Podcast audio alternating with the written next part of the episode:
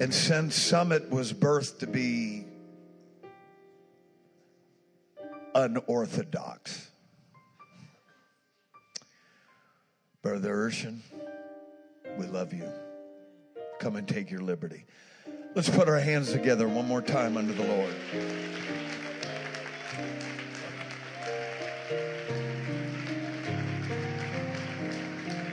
Let's continue to love him together right now. Oh, what a beautiful spirit is in this place. Oh, let's just love him. Let's continue this beautiful atmosphere of worship.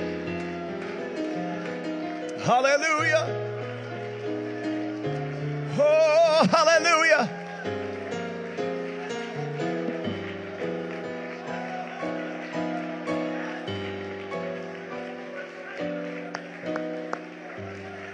Speak to us, great God of Israel. Speak to our hearts. Stir us. Change us. Make us in your image. Thank you, Jesus. How many feel like God is doing something life-changing right now?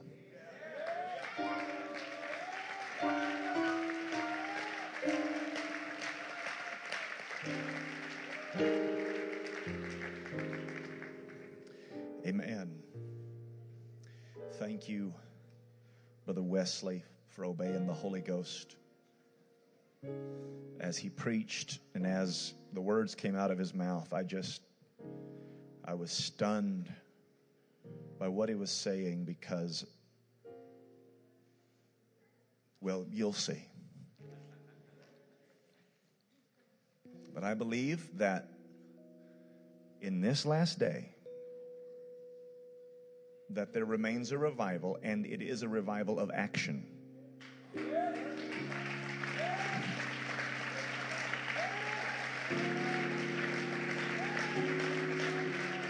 Where people don't just stay inside, but they take it and they go outside.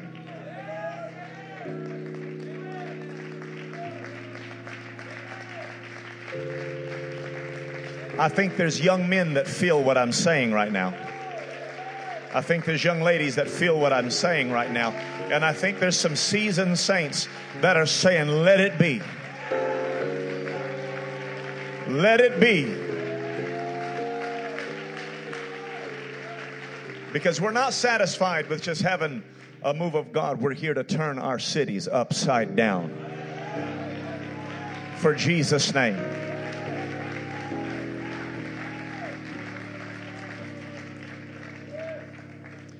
Amen. You can find a seat. I know what it's like to stand. And I don't think that it will be anticlimactic, because what I have laid on my heart,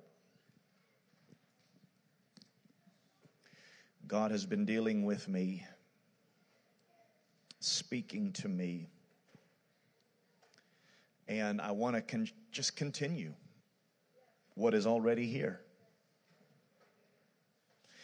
So many things have been spoken and dealt with in the Holy Ghost that I feel like I need to entitle my message today,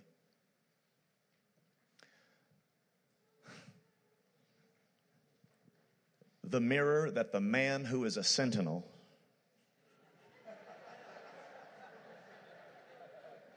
Repeatedly Makes Better."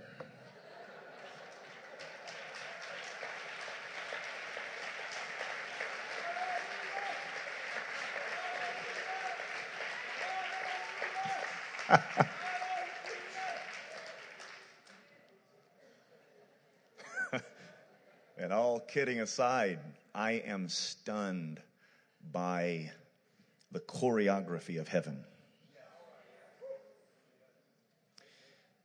God wants a message to get across, and he speaks through people. And we come from different parts of the country and even different parts of the world, and it's not possible to coordinate in an earthly manner, but heaven knows how to accomplish its mission. How many believe that? You're sitting together in heavenly places with Christ Jesus right now. And we're not going to take a back seat. We're not going to sit quiet anymore. We are going to take the dominion that God has ordained.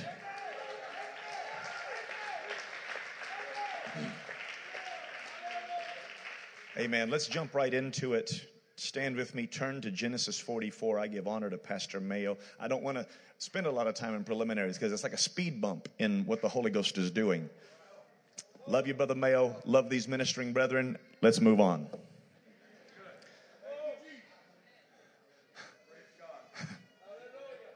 Genesis chapter 44 and verse 30.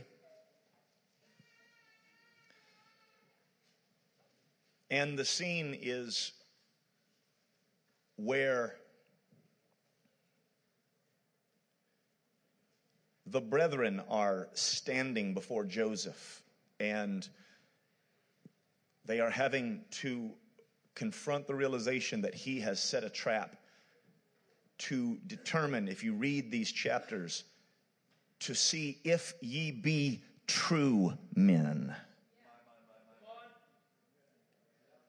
And now Judah has realized that the jaws of the trap have slammed shut, and he has now confronted to reveal what is really in his heart. Benjamin is threatened with slavery. Israel is threatened with death. And Judah is caught in the pincer movement of Joseph's plan to reveal whether or not the brothers have changed. This is where we pick up Genesis 44 and 30. Judah says, "Now therefore, when I come to thy servant my father, and the lad be not with us, seeing that his life is bound up in the lad's life. It shall come to pass when he seeth that the lad is not with us, that he will die. And thy servants shall bring down the gray hairs of thy servant our father with sorrow to the grave. For thy servant became surety for the lad unto my father, saying, If I bring him not unto thee, then I shall bear the blame to my father forever. Now, therefore, I pray thee, let thy servant abide instead of the lad, a bondman to my Lord, and let the lad go up with his brethren. For how shall I go up to my father, and the lad be not with me, lest peradventure I see the evil that shall come on my father?" We are looking at an unprecedented Book of Acts revival. And there has to be a spirit grip the church that says it's about more than just me. There has to be a spirit and an awareness of other that we have to get a hold of if we're going to see a Book of Acts revival. And I want to preach to you for these few moments. How shall I go up to my father, and the lad be not with me? Look at the person next to you, tell him, "I'm going to get the lad." Amen. God bless you. You can be seated. I'm stunned, Brother Jackson. I'm stunned by what you preached. Not just because it's in sync with what I'm looking at and what the Lord has spoken to my heart, but because it is synchronized in detail. And it tells me that God is interested in a church that uses the tools he gave them. We were never designed to sit in four walls. Those who are trapped in four walls are usually considered to be under siege.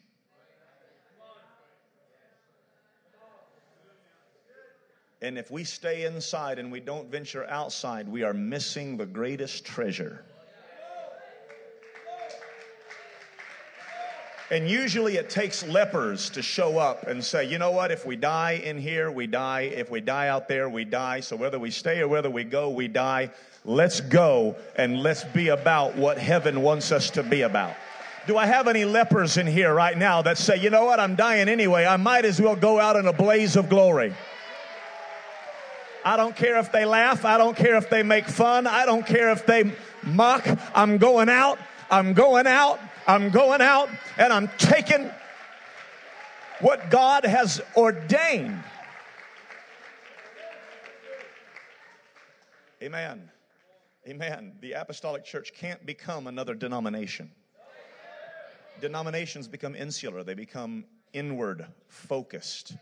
And I'm not against that. We have to look well to our house.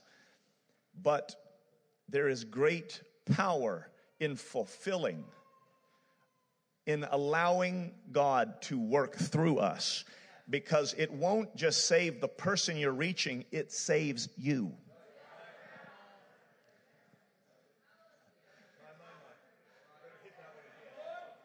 Maybe I need to say that again. It's not about just saving them, it's about saving you. Because you'll backslide on a church pew. You'll backslide from boredom.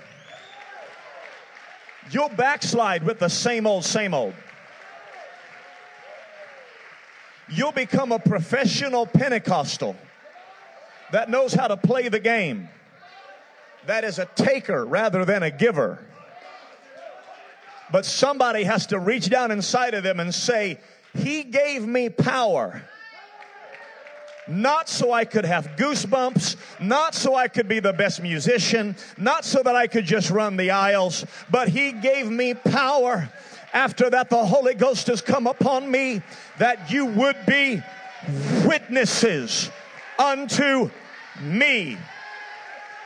So I wish the Book of Acts church would stand up and say, He's talking about me.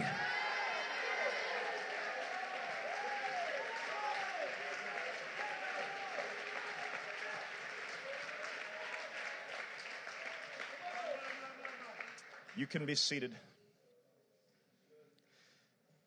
Hear, O Israel, the Lord our God is one Lord.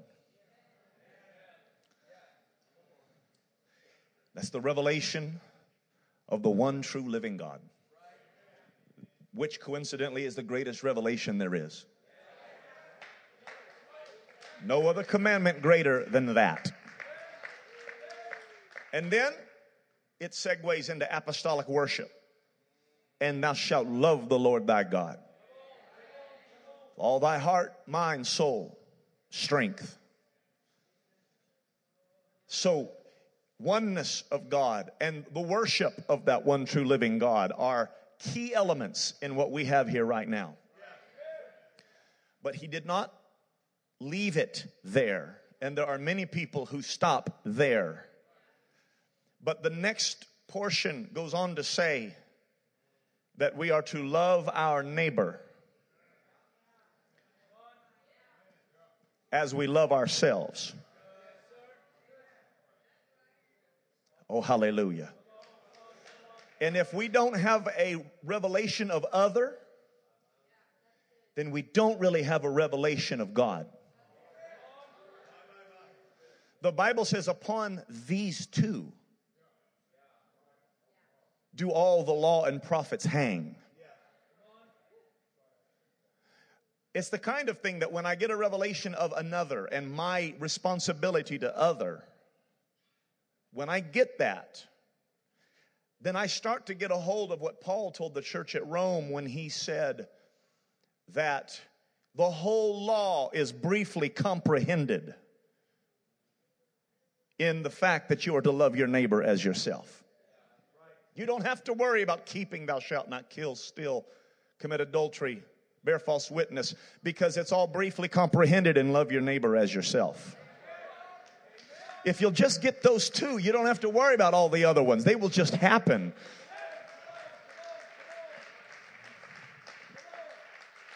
And whether I want to embrace this or not, I have to embrace it, because I can't fully understand God unless I understand my brother.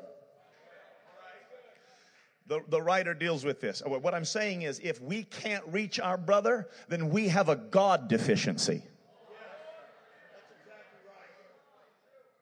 Because you can't say that you love God whom you have not seen, if you do not love your brother whom you have seen. So shouting and worshiping was never meant to be independent of reaching the other. But you shout because you are reaching the other, and because you are worshiping God. And because I love God, I love my brother, because he's made in the image of God. And I can't comfortably shout while my brother goes to hell. Don't you sit inside those walls. Don't you sit comfortably on that pew. Don't you run the aisles without an awareness that my neighbor is dying, that my relatives are dying, that my family members need Jesus, and they need him right now.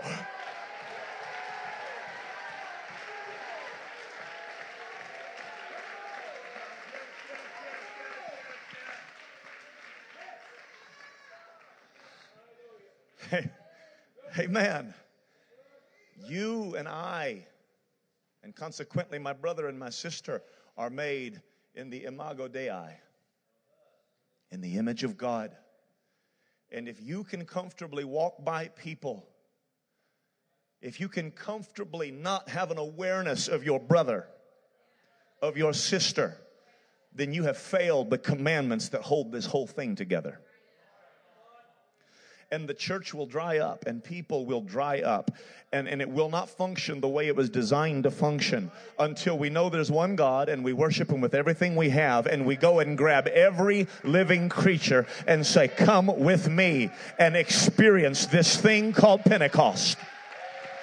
Somebody has to go into the highways and the hedges. Somebody has to go out and get the blind and the halt and the lame, and you got to bring them into the marriage.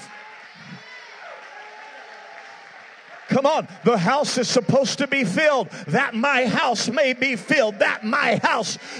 You want to see a nuclear explosion in the Holy Ghost? You couple brotherhood with worship of the one true living God, and you will fulfill.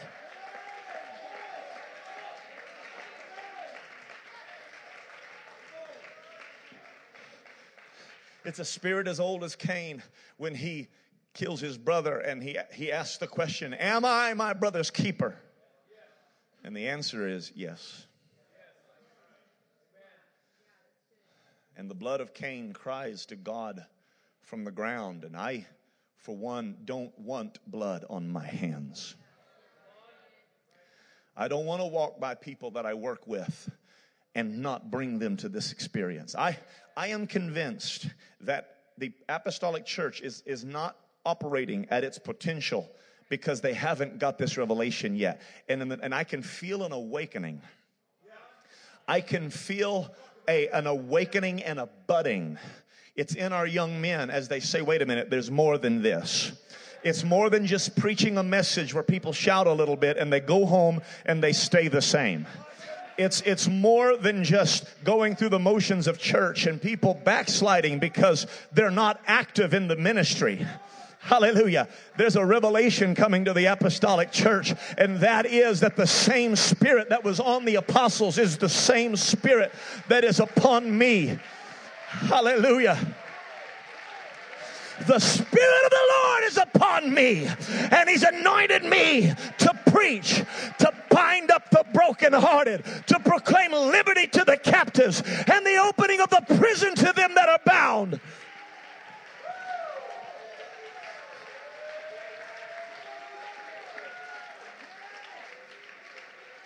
There is a Book of Acts revival, and it's here right now.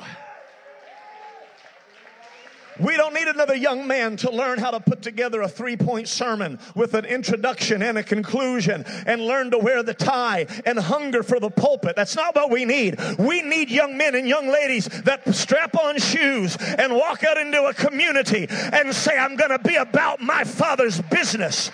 The shout that propelled me on Sunday is the power that drives me on Monday.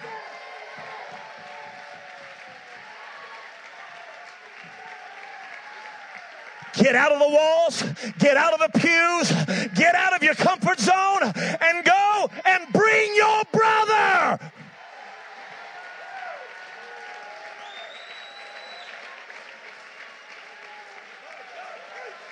Because I can't face the Father if my brother's not with me.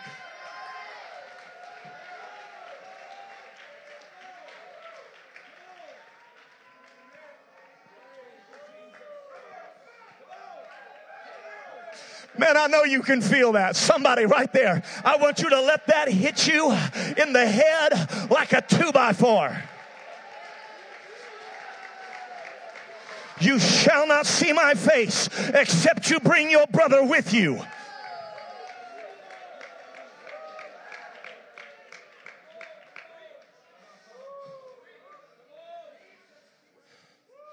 Hallelujah.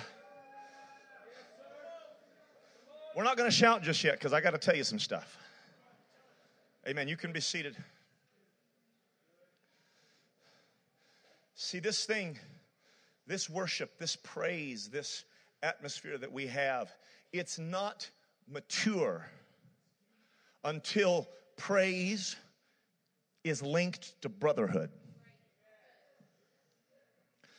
My worship is hollow until I allow it to mature into the full-orbed worship. When John the Revelator saw the multitude praising God, he did not see a solitary experience, but he said, I saw a multitude, 10,000 times 10,000, and thousands of thousands.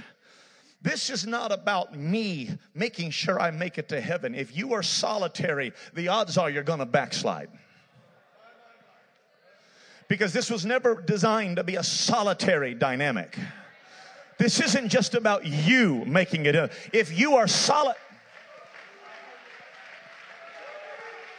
if you're only about you, be careful if you're only about you. Because when you're just interested in yourself, you have a way of selling your brother out.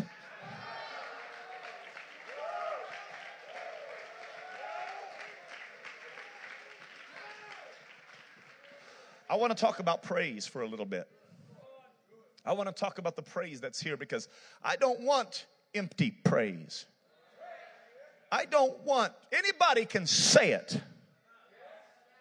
But I'm not interested in just saying it. I want the faith with the works. Show me your faith without your works. I'll show you my faith by my works. Faith is not illustrated by vocalization. Faith is illustrated by the doing. You know, by faith, Noah built. By faith, Abraham went. By faith, Abel offered. By faith, Moses went. Faith isn't described as a solitary event. There's a verb, there's an action, there's a doing that couples with faith, and it's faith with works, and that's how it's demonstrated. And you don't have faith unless you're doing it, brother.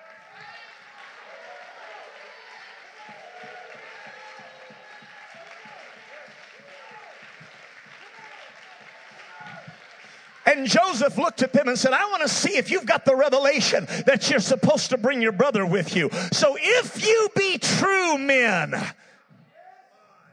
bring your brother with you.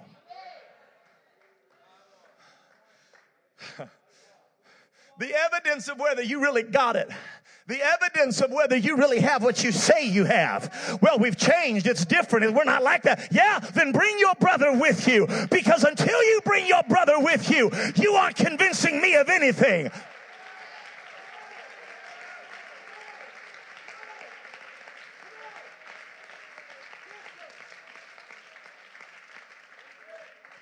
There has to be a spirit of going and getting my brother that grips me, that grabs a hold of me, that says I'm not complete without them.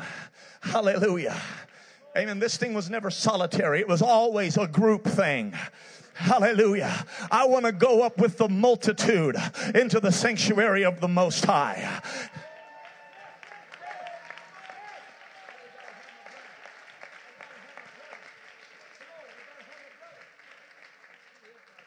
Amen. You can be seated. I want to talk about praise, because what we're doing here is not complete unless we bring the other. This is where the church is going here now. It's going from more than a shout into action. Oh, hallelujah. You watch Judah. When the patriarch looked at Judah, when he looked at Reuben, he says he's unstable as water. He looks at Simeon. He looks at Levi. They're instruments of cruelty. He looks at Judah and he says, Judah is a lion's whelp. There's an immaturity to Judah. I don't have to tell you that Judah is praise. You've heard it preached. Judah means praise. When Judah was born, she said, I will praise the Lord. He's given me a son. When you walk into this place and you praise God, you're unleashing Judah into this house. Judah was the tip of the spear. Judah was the praiser. But Judah, when he is first beginning, is not a nice guy. Praise, when it's an immature experience, doesn't accomplish what it's supposed to fully accomplish, because before it's fully mature, it's a lion's whelp. Praise, when it's just words, is just getting started. Anybody can say it. Anybody can declare it. Anybody can vocalize it. But it's not supposed to stop there. There's supposed to be a maturation. There's supposed to be a strengthening. There's supposed to be a growing. And if Judah continues, Judah will give birth to David. That's worship. And if David continues, he'll give birth to salvation. That's Jesus. If you'll allow it, and he's the lion of the tribe of Judah. So if you'll allow it to continue into the fullness of what God designed it to be, people are going to be saved. They're going to fill the house. It's going to be a multitude. It's going to be a full-orbed, full-experienced apostolic administration. But you cannot stay in the larval stage.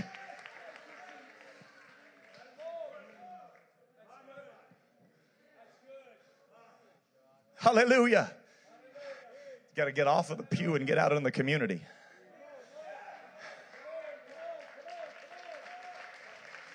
You've got to go up into the highways and the byways. There's people right here. God has already been talking to you. God has been speaking to you. God has been stirring you.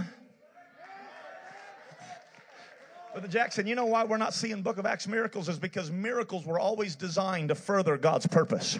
And when we stop furthering God's purposes, miracles dry up. When they came out of Egypt, they were going into God's purpose. And as long as they walked in God's purpose and walked in the Spirit, water was coming out of rocks, bread was coming down from heaven, oceans were parting, plagues were happening, corrupt kings were being toppled.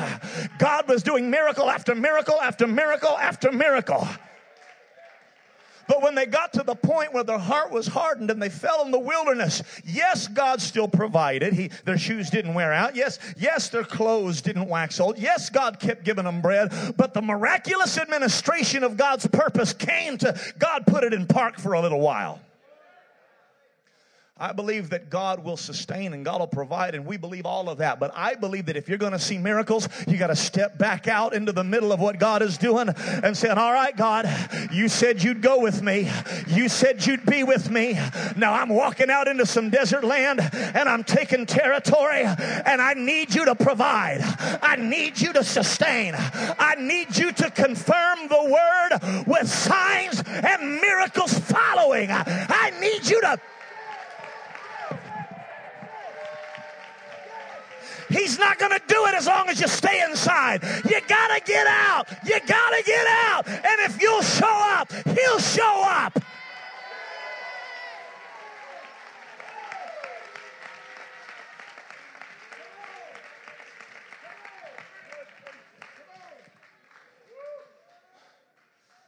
So praise has to go through a maturation process. You can be seated. You know, something about praise. We're good at praise. We're good at worship. Apostolics know how to worship God. I like apostolic worship. I don't want Gregorian chants. I don't want the battle hymn of the Republic. Now I'm all for it. Praise God. I like it. But man, my goodness. You got to come out of the Civil War up here into 2016. I don't want pipe organs.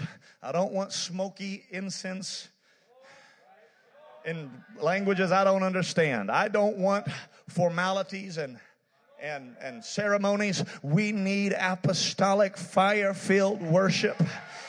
Hallelujah. That will knock on heaven's door and will rattle hell's gates. Apostolics know how to praise. We're the hand clappers. We're the foot stompers. We're the ones that know how to call down fire from heaven.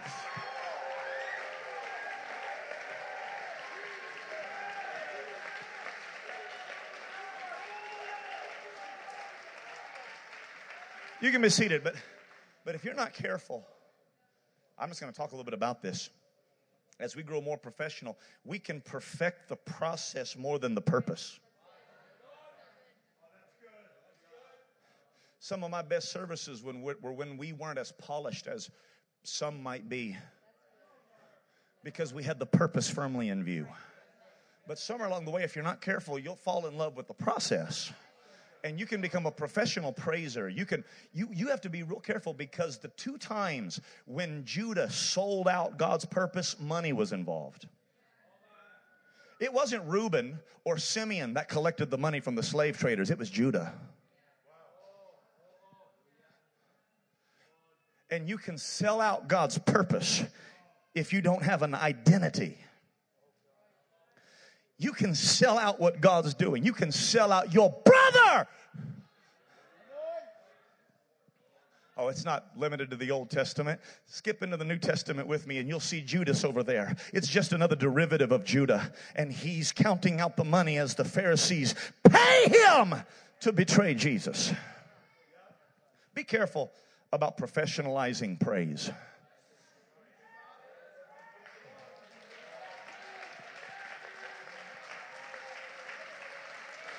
I'm not saying you can't make a CD. I hope you do make a CD. I hope you charge money for it. I hope it makes a good living for you. But I don't ever want to get to the point to where I'm such a perfect tenor, and I'm such a perfect soprano, and I'm such a perfect lead, and I've got the bass just right, and I'm singing like an angel, and I'm living like a devil, and I'm no longer about my brother, and now I'm about putting on a show. Now I'm about making people happy. I'm becoming a professional.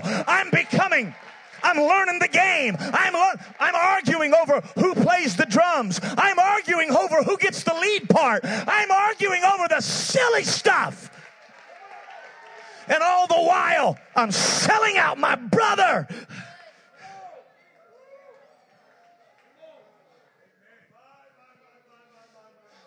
See, I know a lot of paid, skilled people that sold out Acts 2:38. Well, y'all don't pay me enough, so I'm going to go to this church over here. I know they don't preach the truth, but... And Judah starts collecting the money. This thing can get so professional and become such a show that it's not the purpose of the Father. Hallelujah. Amen. I want skill. I want excellence. I've enjoyed the music, Brother Mayo. Man, it's dynamic. It's powerful. And it's anointed. See, I'll take anointing over talent all day long.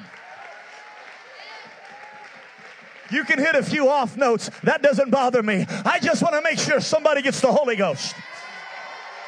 I just want to make sure somebody gets baptized in Jesus' name. I just want to make sure that there's room for my brother. I just want to make sure that the purpose of the Father isn't lost in all of this.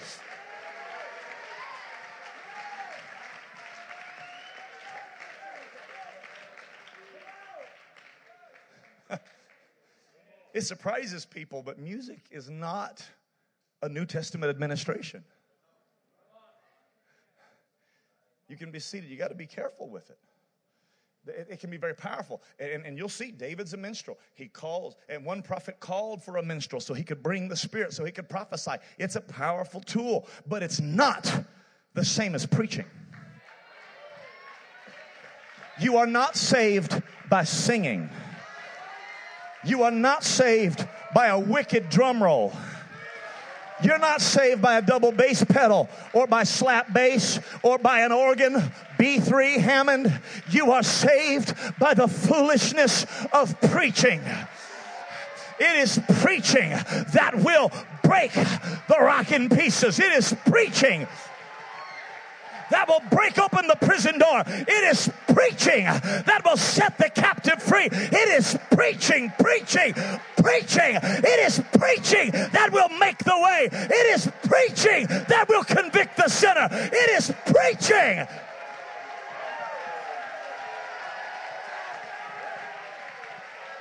His word was in my heart like a fire shut up in my bones.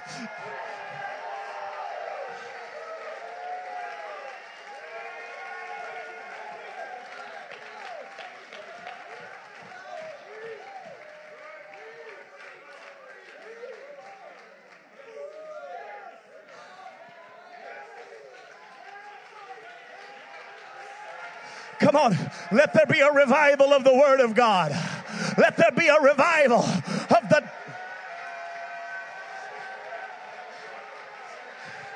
Somebody help me contend for the faith that was once delivered unto the saints.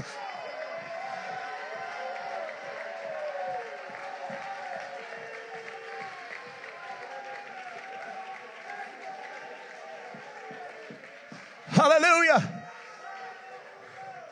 Amen. You can be seated. So sometimes praise has to go through some tough spots.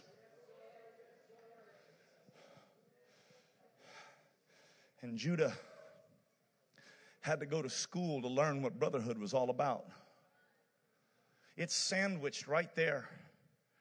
Sometimes it's a footnote. It's a place in Scripture people don't want to talk about because it's awkward.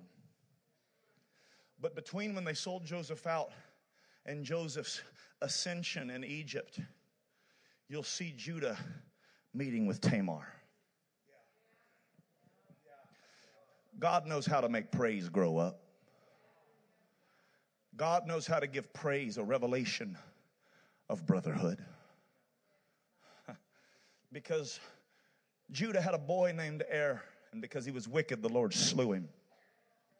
And then Onan was supposed to come to raise up seed to his brother.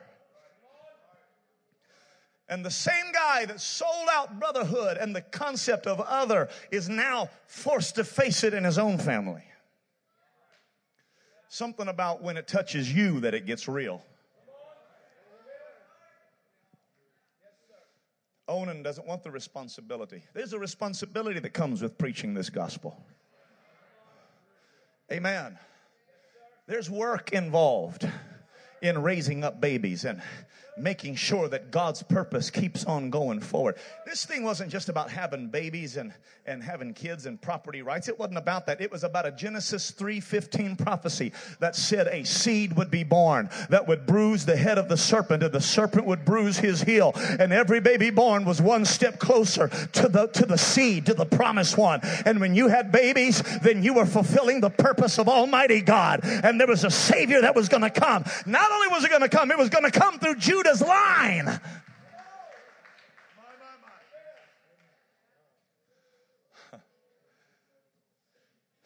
So Onan, he doesn't fulfill his obligation. He doesn't raise up seed. And so now Tamar is left childless. And Judah, his wife dies. Time goes on. And the Bible says that Tamar realized some things. She realized she was never going to be given to wife. It was never going to happen. It's a weird story. It's just tucked right in the middle of this account of Joseph, but it has everything to do with other. she saw that Shelah wasn't going to be given to her as her husband, as the law stated it was supposed to be. So she dresses up like a harlot. It's a difficult story. It's a complicated story. It's an awkward story. Amen. And it's an ugly story if you want to get right down to it. But God was just keeping praise honest. Because praise run amok can kill a church. Unless praise fulfills what God has designed it to fulfill, then it's not going to do what it's supposed to do. I'm going to tell you right now, if we are just here and we're just going through the motions and we have no intention of taking this back home, something is broken. This was not designed to be us for and no more. It was designed to raise up seed. It was designed to have a move of God. It's the seed of life. It is heaven's DNA. It is the word of God, and it was designed to be preached in Jerusalem and Judea and Samaria and to the uttermost parts of the earth. And I can't just shout without being involved with winning souls. I can't just clap my hands without seeing a move of God in my community.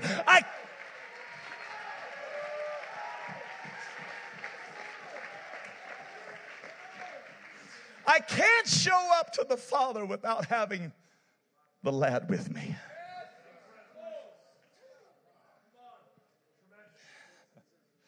Amen. You can be seated. There's a lot to it. There's a lot I could go into. You look at Judah and Tamar and you think, how in the world can anything good come out of that? How does God look at a situation like that and judge it accurately?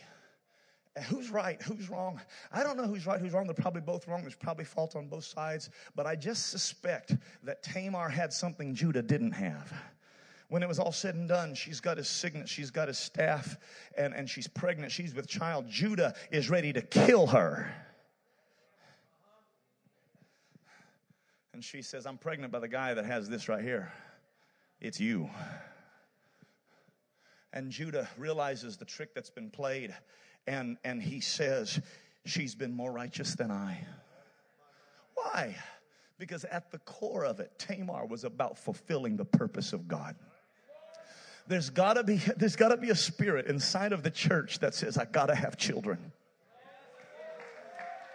And if praise isn't bringing me children, something's wrong.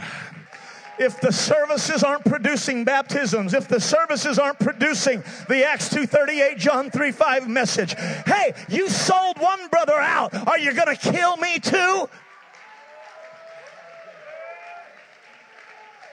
There's got to be a spirit that gets a hold of you that says, I got to have babies. I got to have babies. I got to teach Bible studies. I got to knock on doors. I got to witness to the gas station attendant. I got to witness to the cashier because I got to bring them with me. I got to bring them with me. I got to bring them with me.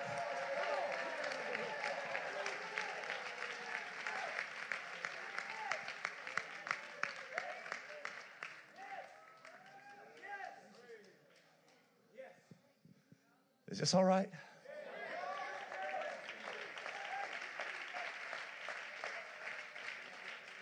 The Bible never said, let me go into the house of the Lord. The Bible said, let us go unto the house of the Lord. There has to be other. There has to be another. There has to be my brother with me.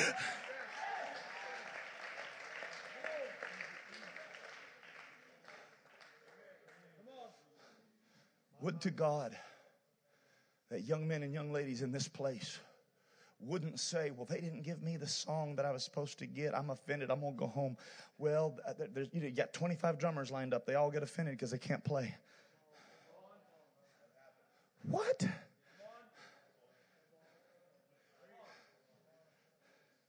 I pray that you grab a handful of flyers. I pray that you develop the tools to go out and bring your brother. If ye be true men, are you truly apostolic? Are you what you say you are? Are you Book of Acts, or are you some modern?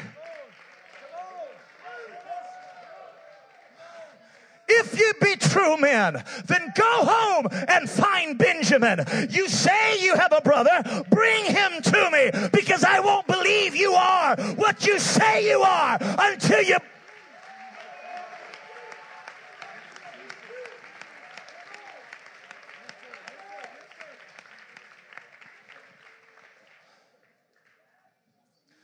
You can be seated. It felt so good. I had a little survey in my hand. I had a packet of flyers in my hand. And I walked out. Nobody knew it. I was alone. I was 22 years old. And I went door to door. Before I jumped into all of this, I was doing a lot of that. You don't have to worry about opportunities to preach. If you'll go, God will exalt you. Your gift will make room for itself. Make foolproof of thy ministry. Well, if Brother Mayo just give me a chance, well, if Brother Parker just give me a chance, if one of these elders, no, you need to go out and say either God is with me or he's not. I have a message.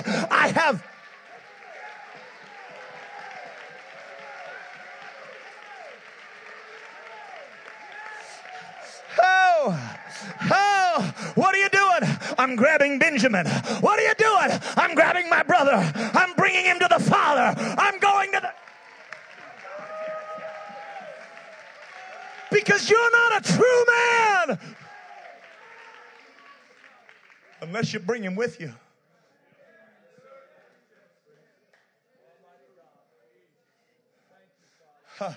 You can be seated. When they went back home, Joseph said, you shall see my face no longer unless you bring your brother with you. And he filled up their sack and he put their money back in it. I liked what you said, Brother Jackson, because there will be a revival of giving when you go home to get your brother. You won't know where it came from. You don't know how it happened.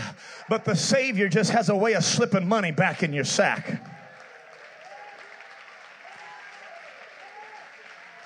He's doing it to see if you'll do what you said you'd do.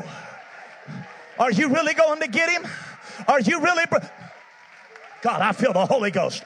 I'm telling you, it's a Book of Acts revival, and it's waiting. It's waiting on somebody to get a revelation and say, I'm not going to kill my brother. I'm not going to sell my brother out. I'm going to bring my brother. I'm not the man I was.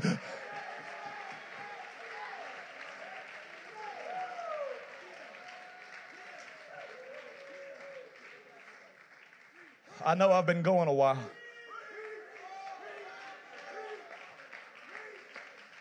But he'll fill your sack with corn. He'll give you provision. But the provision is not so you can just get goosebumps. The provision is not so you can say, I'm apostolic. The provision's not to say, didn't we have a great service? We ran around the aisles, we shouted, we hooped, we hollered, but nobody got the Holy Ghost. The provision was so that you might bring your brother back with you. It's always about the purpose. It's never about you. He didn't heal them because he had nothing else better to do. He healed them that they might know the kingdom of God was at hand.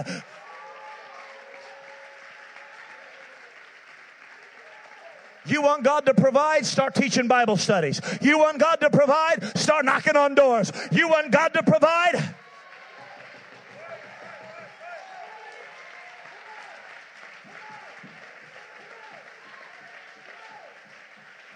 We don't need more pulpiteers. We need more people that bring their brother.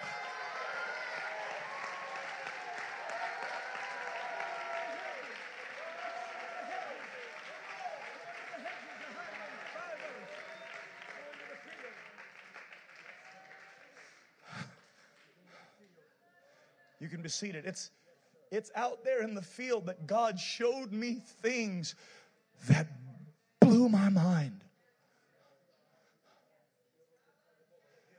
Because Joseph has a way of revealing himself when you bring your brother. It wasn't until they brought in Benjamin that he couldn't take it any longer. And he wept and he washed his face and he revealed himself. And he said, I'm the one. Man, I wish I had more time. I'd talk to you about how Joseph is a foreshadowing of Jesus. How there's 20 pieces of silver and 30 pieces of silver. How that he saved the Gentiles and then he saved the Jews later on. My God, there's so much revelation there, but I didn't see any of it until I went and I got my brother.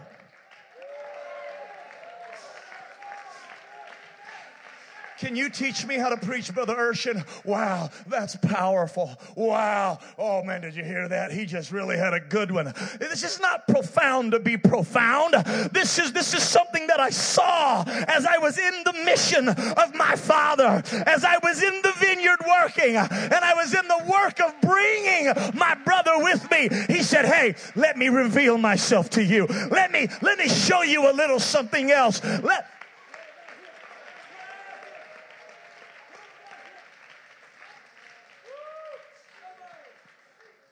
I don't want revelation from people that don't understand the mission. And if I could say something that would wow people, then I'd really get to preach the big services.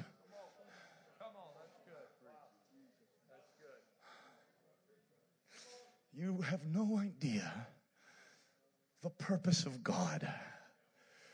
We don't come with enticing words of men's wisdom. But we come in demonstration of the Spirit and with power. I want to see the deep things of God, but God doesn't open them to you until you go and get Benjamin. Young preacher, it's not about preaching high-powered messages. It's about bringing your brother. Hallelujah. It's not about copying Brother So-and-so or copying Brother Jackson or copying this guy. And how does he do that or how does she do that? No, it's about going and getting your brother and bringing him and saying, this is what the master's looking for. This is what the provision is all about. This is what the revelation is all leading us to.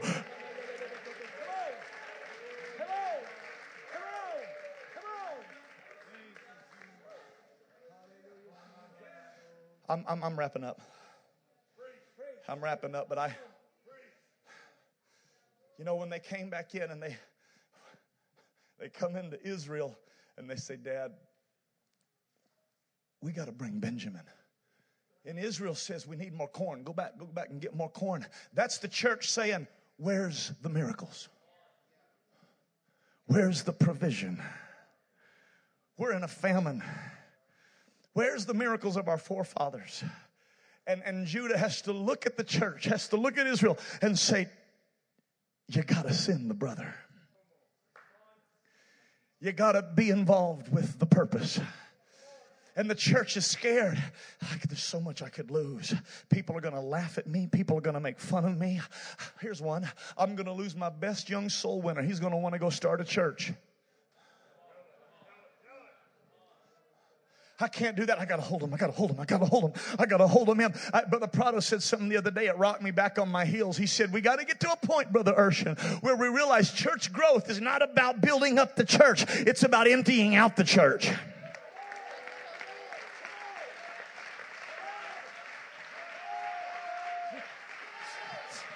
Come on, church. You got to send them. You got to send them. If you want the corn, if you want the wheat, if you want the gold, you got to send them. You got to send them. The promise is there. Send your boys, send your girls. Let them go. Let them go out. Oh, I feel the Holy Ghost right now. It's a big message. I'm not trying to say be irresponsible. I'm not saying be flighty, but I am saying let's be Book of Acts.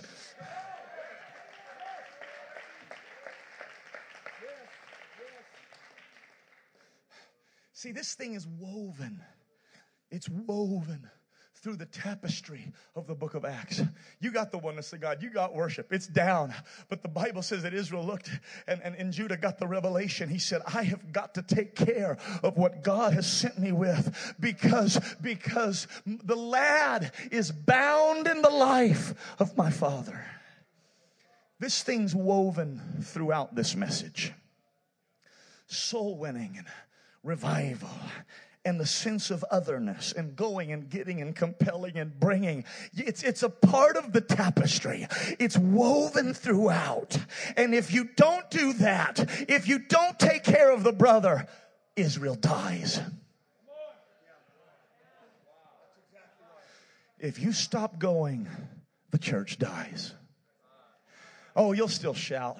You'll still praise. But it's just immature Judah. You've got the fact that there's one God and you love him with all your heart and mind, but I wonder if you love him with all your strength. And you haven't loved your neighbor like you love yourself. And Judah looks at him and says, Dad, if we don't go, we die. In other words, Dad, it's not an option. You see, it's not an option to go out. You keep thinking, let somebody else do it. Let somebody else get it. No, I'm talking to you. It's not an option. You're going to die if you don't go out. The church will dry up. The worship will dry up. You'll create an inbred situation. You'll create a distorted, warped situation. You cannot get locked up inside. You cannot.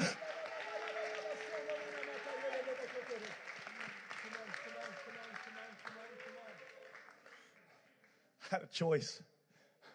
I could have evangelized. I could have gone to big churches. I could have worked on my golf game. Because what am I going to do with all that time while I'm preaching these big messages? I hope I'm not getting too real for you.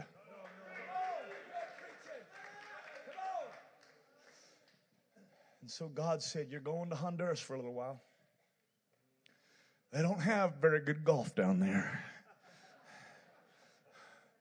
Why are you? You're crazy. Oh, there's Urshan. There he goes again. He's lost his mind again. What in the world is he doing? I'm trying to learn another language because my brother's down there. And I got to bring him with me. And I'm going to learn it because those same brothers are over here. And I'm going to learn to speak that so I can go out and get that brother. See, because my brother's brown and he's yellow and he's black and he's white. My brother is all of those things. And I gotta go. Because how shall I come to my father and the lad not be with me?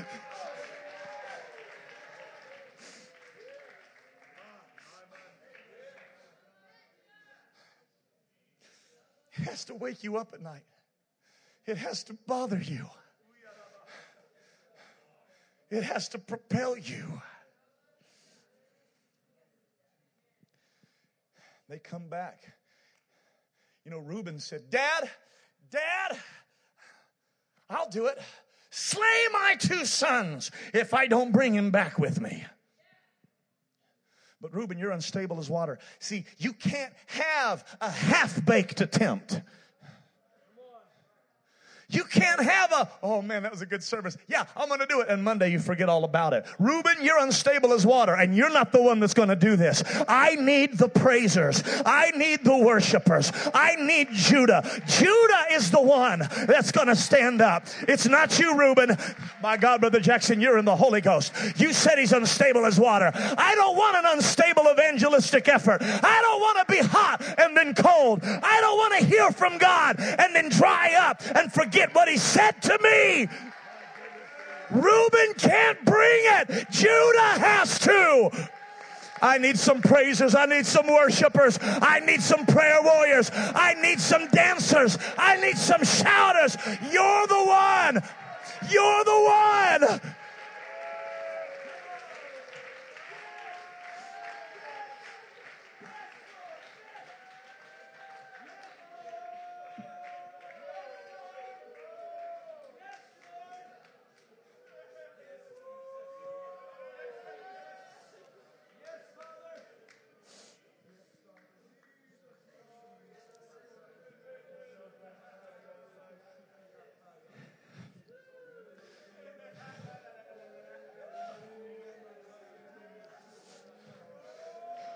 The Bible says, man, I feel the Holy Ghost.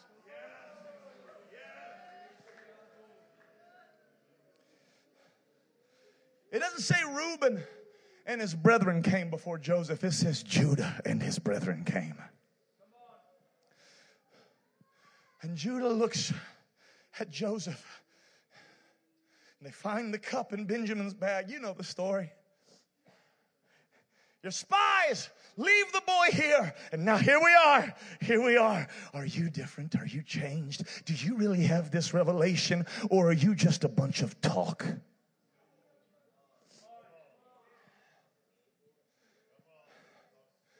And Judah, he's watched Er die. He's watched Onan die. He's watched Tamar rebuke him. And now the lion's whelp has turned into a man of God. And I wish that I could take what was in Judah and pour it into every young man in this room, every young lady in this room. Let my life be surety for the lad. I'll give myself.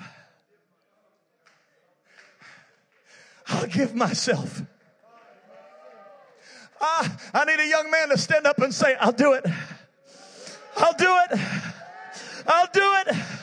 It's what's required. Here am I. Send me. Honduras, I'll do it. South America, I'll do it. The wrong side of the tracks, I'll do it.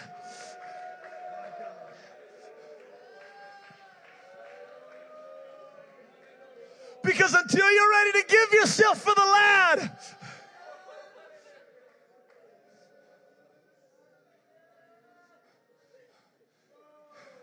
that's when Joseph opened up everything. That's when Joseph revealed himself. That's when the provision came down the pike. That's when he said, now I know.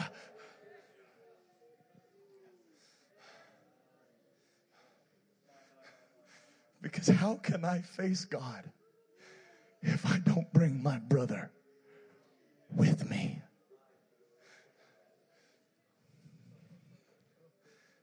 I can feel it. It's all over this building. I'm stopping right here. I'm just continuing what Brother Jackson started.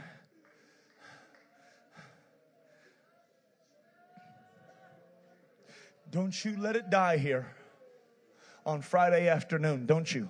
Don't you let it die here in this building. Don't you go home. Don't you go home and pull a Reuben on me. Don't you go home with an unstable, half-baked, half-remembered experience. You can't do this, Reuben. We've had enough, Reuben. We've had enough of that. We've got to have the real thing. Hallelujah. I need praise to grow up. I need apostolic worship to do what God designed it to do. I need my shout to become more than a Friday afternoon experience.